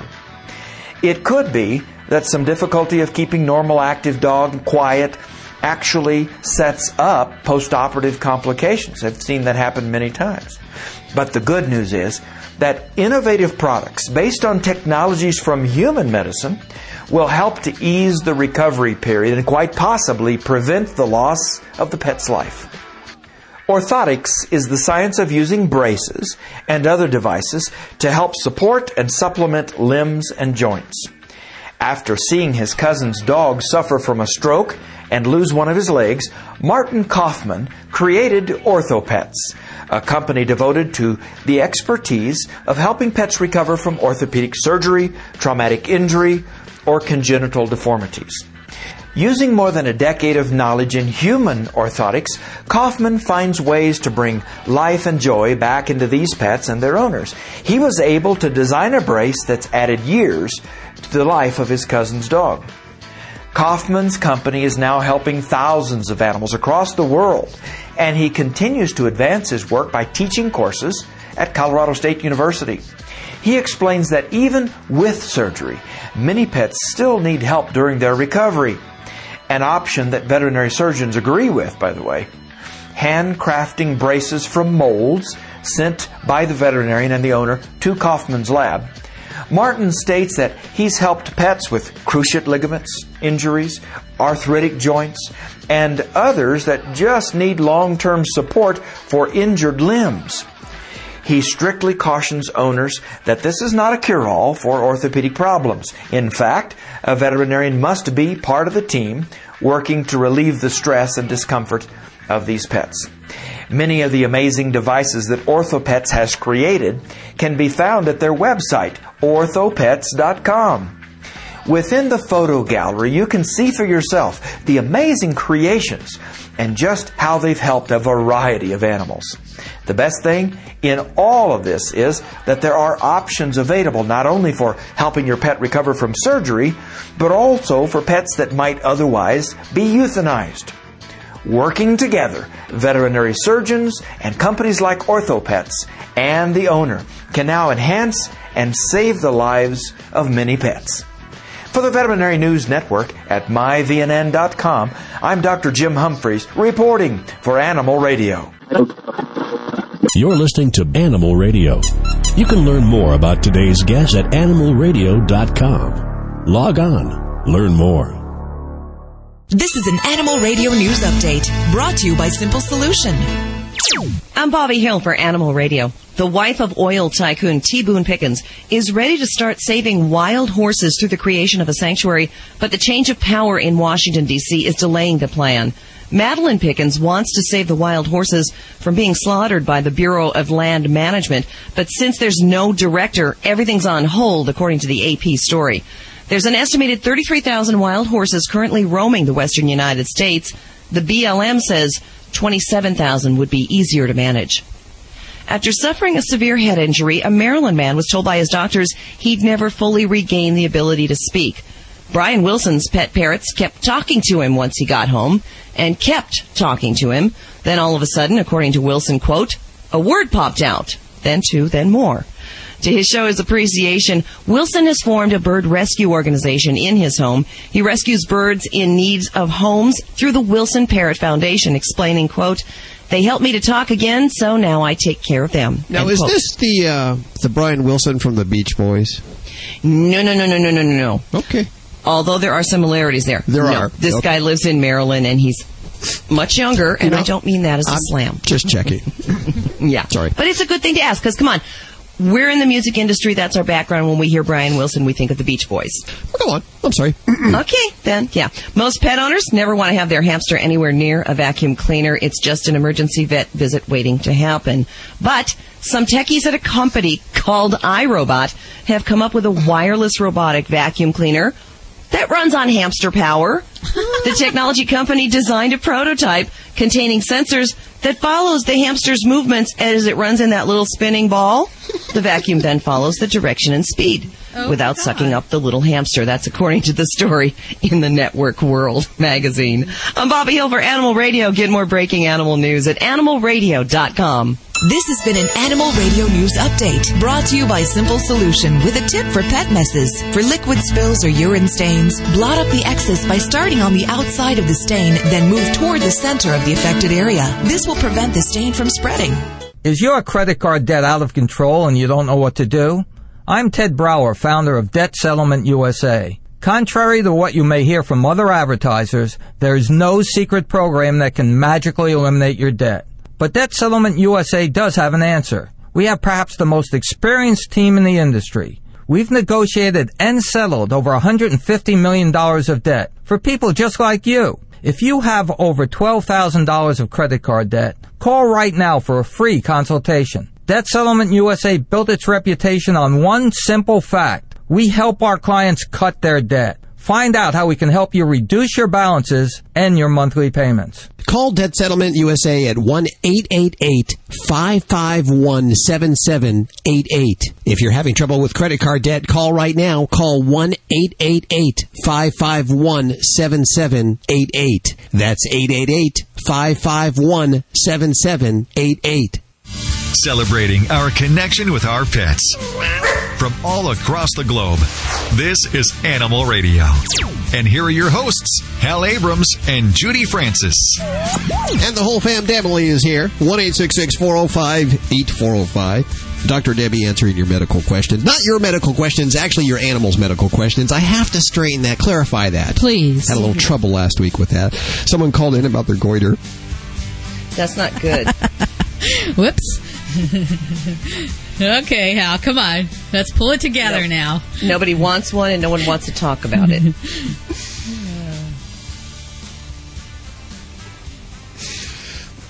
Is Joy there? Yeah. okay, here she is. Please help. Good lord. Oh, there's no help for you, Hal. You guys are having too much fun. Yeah. Hi, Joy. Hello, Hal. Animal communicator away extraordinaire Joy Turner is joining us, and we have on the phone. We have a mic. Hey, Mike, how you doing? I'm doing okay. I guess I wish I was where you guys are. You sound like you're having a pretty good party. Uh, Every day's a party here. so what's going on with your pet? You know, we have Joy Turner, animal co- communicator extraordinaire, on the phone here. Oh, hi, Joy. Hi, Mike. Can you tell me who you'd like to talk to, please? Well, the pet I've got the question about is my bird. Okay. I've got a uh, severe miniature macaw I've had for 13, 14 years now. Did you say severe? Yes. That sounds like a condition.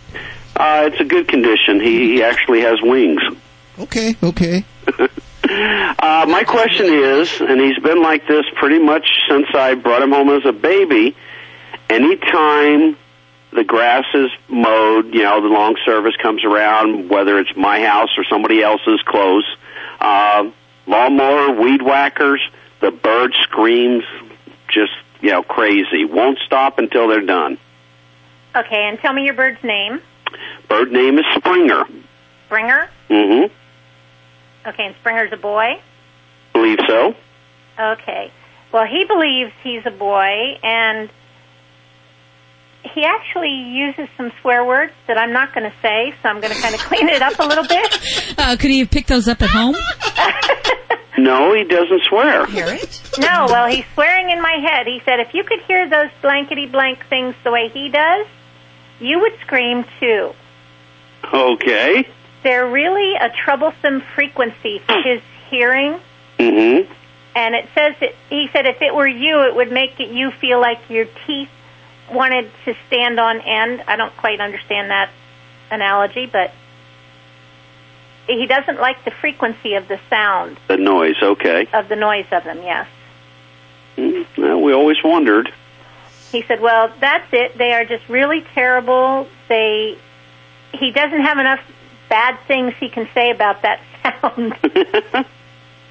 so what he's trying to do, he said, is first of all, when he's making noise, it kind of sort of drowns out the other sound. But more importantly, he's trying to communicate to them. It will be like us yelling, "Shut up! Shut up!" All right. And he says he's actually, you know, now that you understand, he's actually expecting you to go out and tell them to turn those machines off because your bird doesn't like them. Okay, I can do that. The neighbors would love that. Mm-hmm. oh yeah. Well, hold on there a second, Mike, because we actually have a lot of bird stuff in our prize closet that we've been trying to unload. We don't have a lot of bird listeners that call in, but I bet Springer would love the bird toys, and we have bird food, and we'll load you down with bird stuff. Oh, that sounds awesome. Okay, hold on there for one second. Joy Turner, animal communicator extraordinaire. Catch her at joyturner.com. Of course, links to everything you've heard at, on today's show at animalradio.com. On the way, Bobby Hill with the news. She has news about what was going to be California's Fido fine, a 10% increase on vet fees, a tax for vet care. And it has been defeated. All the Oh, details on the way. Uh, Thank goodness. Well, you know, vet care is expensive enough as it is. We don't need taxes on top of it. Uh, We need to be able to take care of our animals, Yeah, and that's the most important thing. tax the cigarettes and alcohol. Yeah, that's what I'm saying. Yeah. You ready to go to the phones, Doc? I sure am. Let's go to the phones. I think we have uh, Joyce here. Hi, Joyce. Well, hello, doctor. How are you? I am doing really wonderful today. How are you? Oh, we're fine. A little cold and snowy here in Iowa. Oh, Iowa. Yeah. Yeah, I'll take my sunshine any day here. what do you have going on with you? Uh, we have a Jack Russell Chihuahua mix that we got in October. Someone put the dog in my sister's yard at uh, 11 o'clock at night. We thought that she had been spayed because uh, there was a, you know, a mark on her tummy that looked like that she had had surgery. But Okay. uh, evidently she wasn't, so she may have had puppies at some time. But we did have her spayed four weeks ago, and Okay, now she has a little stuffed toy, which is a fire hydrant, and she thinks the toy is her baby. Okay. She licks it, cleans it, she picks it up and cries and whines. Is this Okay. something that's serious or no?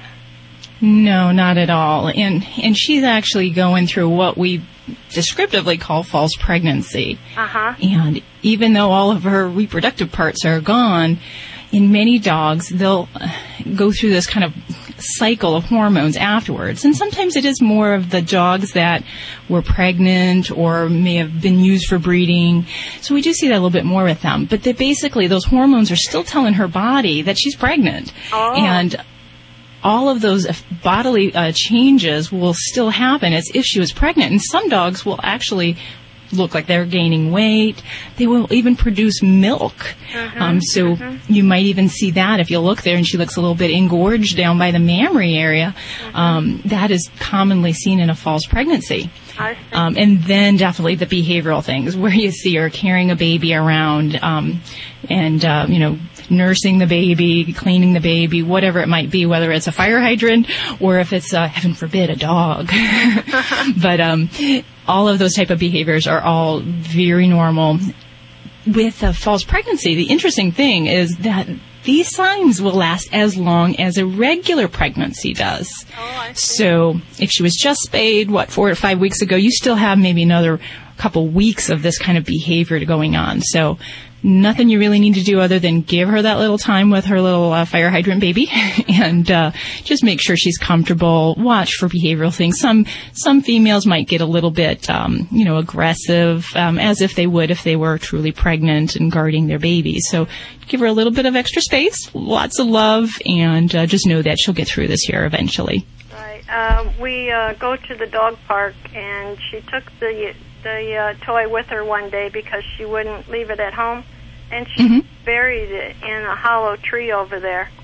And Oh, well, gosh. She, she did not want me to get her out of the tree so I could get the toy. Uh, we finally Yeah. did manage that, and uh, of course it had to be washed, and she didn't like it because I washed the toy.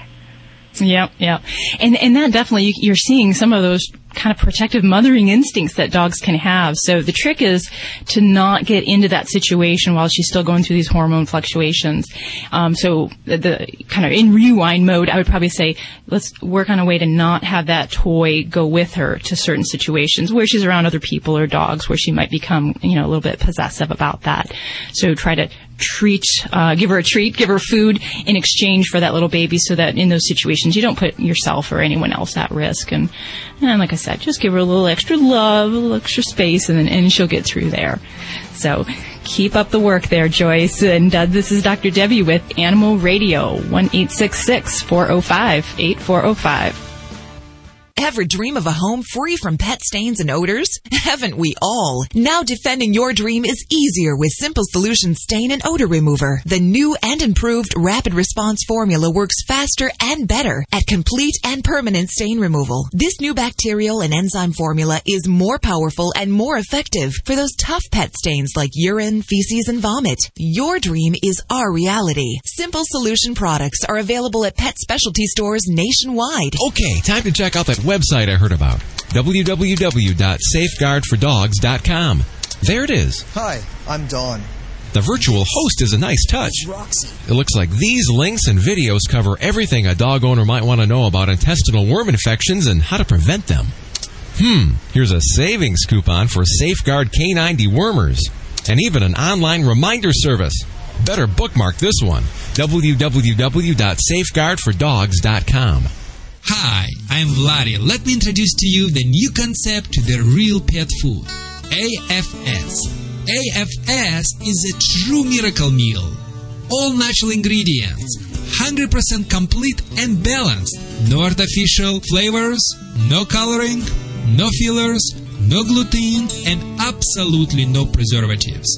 Discover what the magic of the real meat can do for your pet's health. Visit animalfood.com. Geniflora for pets. A safe and effective probiotic formula for your furry four-legged family member.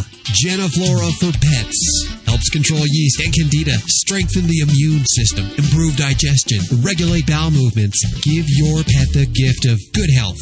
Geniflora for pets. For more information, call toll free 1 800 498 6640. That's 1 800 498 6640 for Geniflora. Yeah, this is Leslie Nielsen on Animal Radio and love your pets. Celebrating our connection with our pets from all across the globe.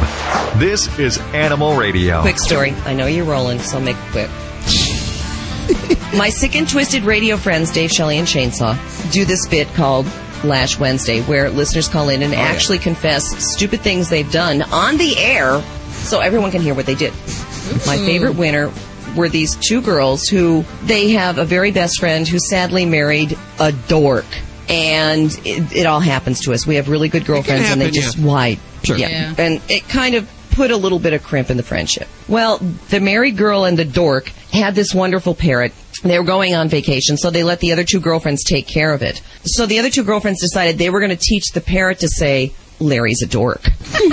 and they worked on it for about two weeks, but they didn't. It, nothing happened, so they oh. they thought they failed miserably. Right. And they returned the cute little parrot back to you know Larry the dork and his lovely wife, and got a call soon after mm-hmm. from their girlfriend saying, "Why is this parrot saying Larry is a dork every time he walks in the room?" Oh no. Needless to say, the friendship ended. Uh-huh. But they did win the prize for Lash Wednesday. So there is, again, the upside. Which, which I'm sure was a Dave Shelley and Chainsaw uh, T-shirt. Yeah, the silver line. I think it was a best of CD. There you go. and you can't wear that. no, Uh. and that, that girl was pissed. but it's my favorite story.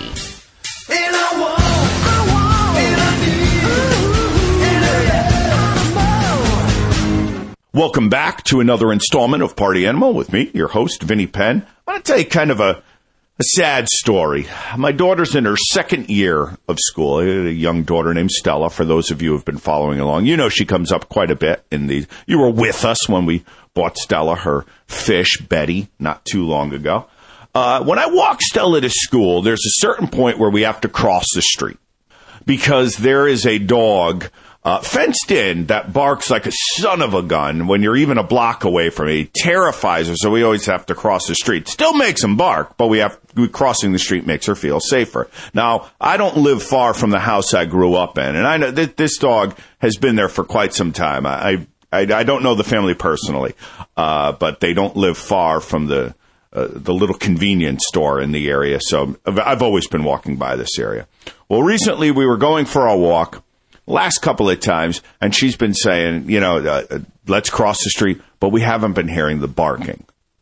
Now, she it, it took uh, really two times, I think. She noticed the first time, but by the second time, she said, uh, you know, where is he? And I was afraid of the answer. The answer is not as grim as you're expecting. This isn't a very special episode of the party animal. But nonetheless, I said, well, let's go back over there. And then there, he- there he was. I don't know the dog's name. And he was there just not up to barking anymore.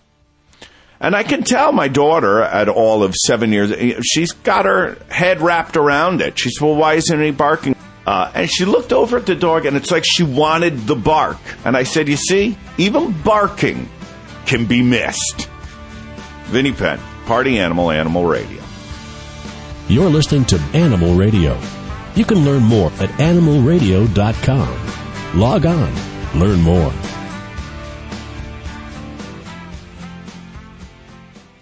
Hello, this is Dom DeLuise, and you're listening to Animal Radio. Love your pets, they'll always love you back. We join Animal Radio already in progress. I don't pay her to be my friend. I mean, that's silly. I mean, she. It's just like consider it tips. Oh, eh, oh, hold on for one second. hey, Vladae, uh, one eight six six four zero five eight four zero five. Vladae is taking your calls. Uh, we. We got to fix the light in the studio. There used to be an on-air light in the studio. Apparently, the bulb. Hold on, hold on, hold on one second. Technical difficulties. believe who do we have? We have Alyssa on the phone. Yes, How are you doing, Alyssa? just fine if I can get my dogs to quit peeing in the house. They're peeing in the house. Oh no. Yes, we adopted. like that. I got rid of him. Yeah. we adopted um, two dogs from the shelter. What breeds, Um, Melissa? What breeds? One is a pit mix. The other is um, um, Maltese toy poodle mix. Okay, you have two months. Okay. And they just Who, uh, who's we peeing? Melissa. Melissa, who is peeing all over the house? Um, Mal- Maltese. The the Maltese is peeing, but both of them are pooping in the house too. Boy. Okay. One peeing, both of them pooping. Okay, I know you're and gonna. it's not all the time. Uh, when it happened? Um, it, it it had gotten better, but it's starting to get bad again. All right, and now- we're now- taking them out four or five times a day. Melissa, let's gi- Mhm. give me please one answer to your question. Uh, uh, give me a straight answer, please. Is it happening when you are away from your house? Sometimes. Sometimes, and sometimes when you're home. And you, Mhm. Okay. Uh, okay. My last question: How old are they, and how long it's going on? The little one is probably two. The pit mix is about twenty-two months. Okay, Melissa, here is what you have to do. It's a very simple dilemma, and you can go to another people and listen to other stories, and uh, you will be dealing with that uh, for the rest of the pet's life. But if you trust me, we're going to fix it in two Okay. weeks. So grab the pencil or pen, and everyone who is listening right now, please, I'll ask everybody to grab the pencil or pen because I'm going to share some wisdom. Uh, grab a pencil and pen because he's going to share some wisdom. Yeah, dog Okay, wizard there you go. wisdom. Yes, and, and I'm serious. That's that's gonna fix uh, this type of the problem quickly. Three things. Number one, you have to eliminate the smell. Uh, great product on the ma- on the market um, by name Simple Solution. And we are going to use simple solution very deliberately, basically spraying and soaking the items and just keeping probably soaking for five ten minutes. Sometimes it takes to eliminate the odor. And uh, it's enzyme based product, great product, probably one of the best on the market. And I don't care whatever you used before. I want to use simple solution. Number one, Okay, where can I get that? any pet store has it. Okay. Number two, I'm going to ask you for two weeks, Melissa, keep one of your eye on the dogs as the hawk. You know what the hawk means? What? Well, like like a hawk, you know, he keeps his eye on. Uh, yes. One of you. Okay, Thank you yeah. for translation. So one of your eyes uh, is is on both dogs. Se- Mm-hmm. You know, I don't care what one of your eyes is doing. The second is on the dogs. Okay, if you cannot keep your second eye on the dogs, dogs goes to the crate. Melissa, you promised me you gotta do it for two weeks. Dogs are creature of habits. You cre- you cannot explain to your dogs, please don't pee and poop in my house. You know, you see, when uh-huh. when the mom is raising the child, she's cleaning first after them. She's eating their poop. She she does she don't allow them to pee and poop in the uh, in the den area. They have that natural instinct. Don't pee and poop where they live. The only thing is you need to show her they live everywhere in your home. How to do that? This is number three. You need to you need to re, uh, re, reintroduce your house as it's yours by marking your territory. In other words, you don't need to yourself go pee poop like marking your territory. I was worried about that. No, you don't need to do that. You can do simple. Be a little difficult. Yeah, well, uh, well, especially if you're female, not the male. Male can do it much easier. I can mark my house in uh, five minutes if I want to. right now, my house uh, here is so small; it's like a little bit bigger than two, than the dog's. Uh, You could actually mark your house sitting down, couldn't you? Just from one place. not in your, not Spread You might need a whole lot of water ahead of time. so we have a fun here too. Anyway, so what I wanted you to do, you can do it simply by putting collar and leash on both dogs and walking with them around your house. Especially, I want to put in the sit stay and down stay if you can, at least sit stay, especially in the area where before they pee and poop. Just walk them around. And nor- uh-huh. Normally, it's happening in the bedrooms or something when basically you don't spend too much time with the pets. So instead of avoiding the problem, deal with the problem. Get them back to those areas, play with them, and do some training with them. That will be great, uh, great uh, point you make to them. That's your territory, and they have a natural instinct back off from the territory which belong to the leader. And the last thing, uh, as we all know, we don't like to eat hamburger in the bathroom on the bathtub No. or, or on the toilet. But the same Well, thing. wait, wait, wait. Speak for yourself. Okay, but the dog. Most people. Yeah, most people. Thank you. Yeah. Judy always diplomat. She always likes to say politically correct things. But but the dogs hate it. They don't like to pee and poop five six feet away from where they're eating. So so what you need to do? Put four, five, six footballs around your home. And if it's okay you know if they and try to feed them exactly in those area where before they pee and poop. Even if it's empty bowl still keep it there. It will keep them away from that area. And if and on top of everything one quick tip uh, get some type of the product maybe from hardware store which has um, it's kind of citronella oil. And if you have a right flooring not the carpet you you can do this basically Uh-huh. use a little bit citronella oil like like a smell and put it around the area where you would like your dog you, you don't want your dogs to be around that will keep them away everything together will works not one thing at the time Okay. Thank that you. sounds great. I appreciate it. We appreciate your call. Yes. Yes, and uh, Melissa, thank you so much for calling us. And as the gift, I would like to send Wow. you the great products, the great things for cleaning your dog's teeth or adding to the dog's water. So I, I got to tell you, Alyssa, he brought this in today. It's in a nice package. I thought he was going to give it to me, but apparently he's going to give it to you. It's the pet oral hygiene solution, as well as a toothbrush and uh, soothing pet No more gel. doggy breath. No more doggy breath. pets, you know, cannot tell you if they have a toothache or something like that. So it's it's a it's a good it's a wonderful to prevent it instead of dealing with the problem. So so we're gonna put you on hold and get the phone number, your address uh, from you. Thank you so much, and uh, uh, tell everyone who you know. Give us a call if you have a or any one of your friends have a problem with the pets. Here is the place to call. One eight six Okay, I will. One eight six six four zero five eight four zero five. Have a great week.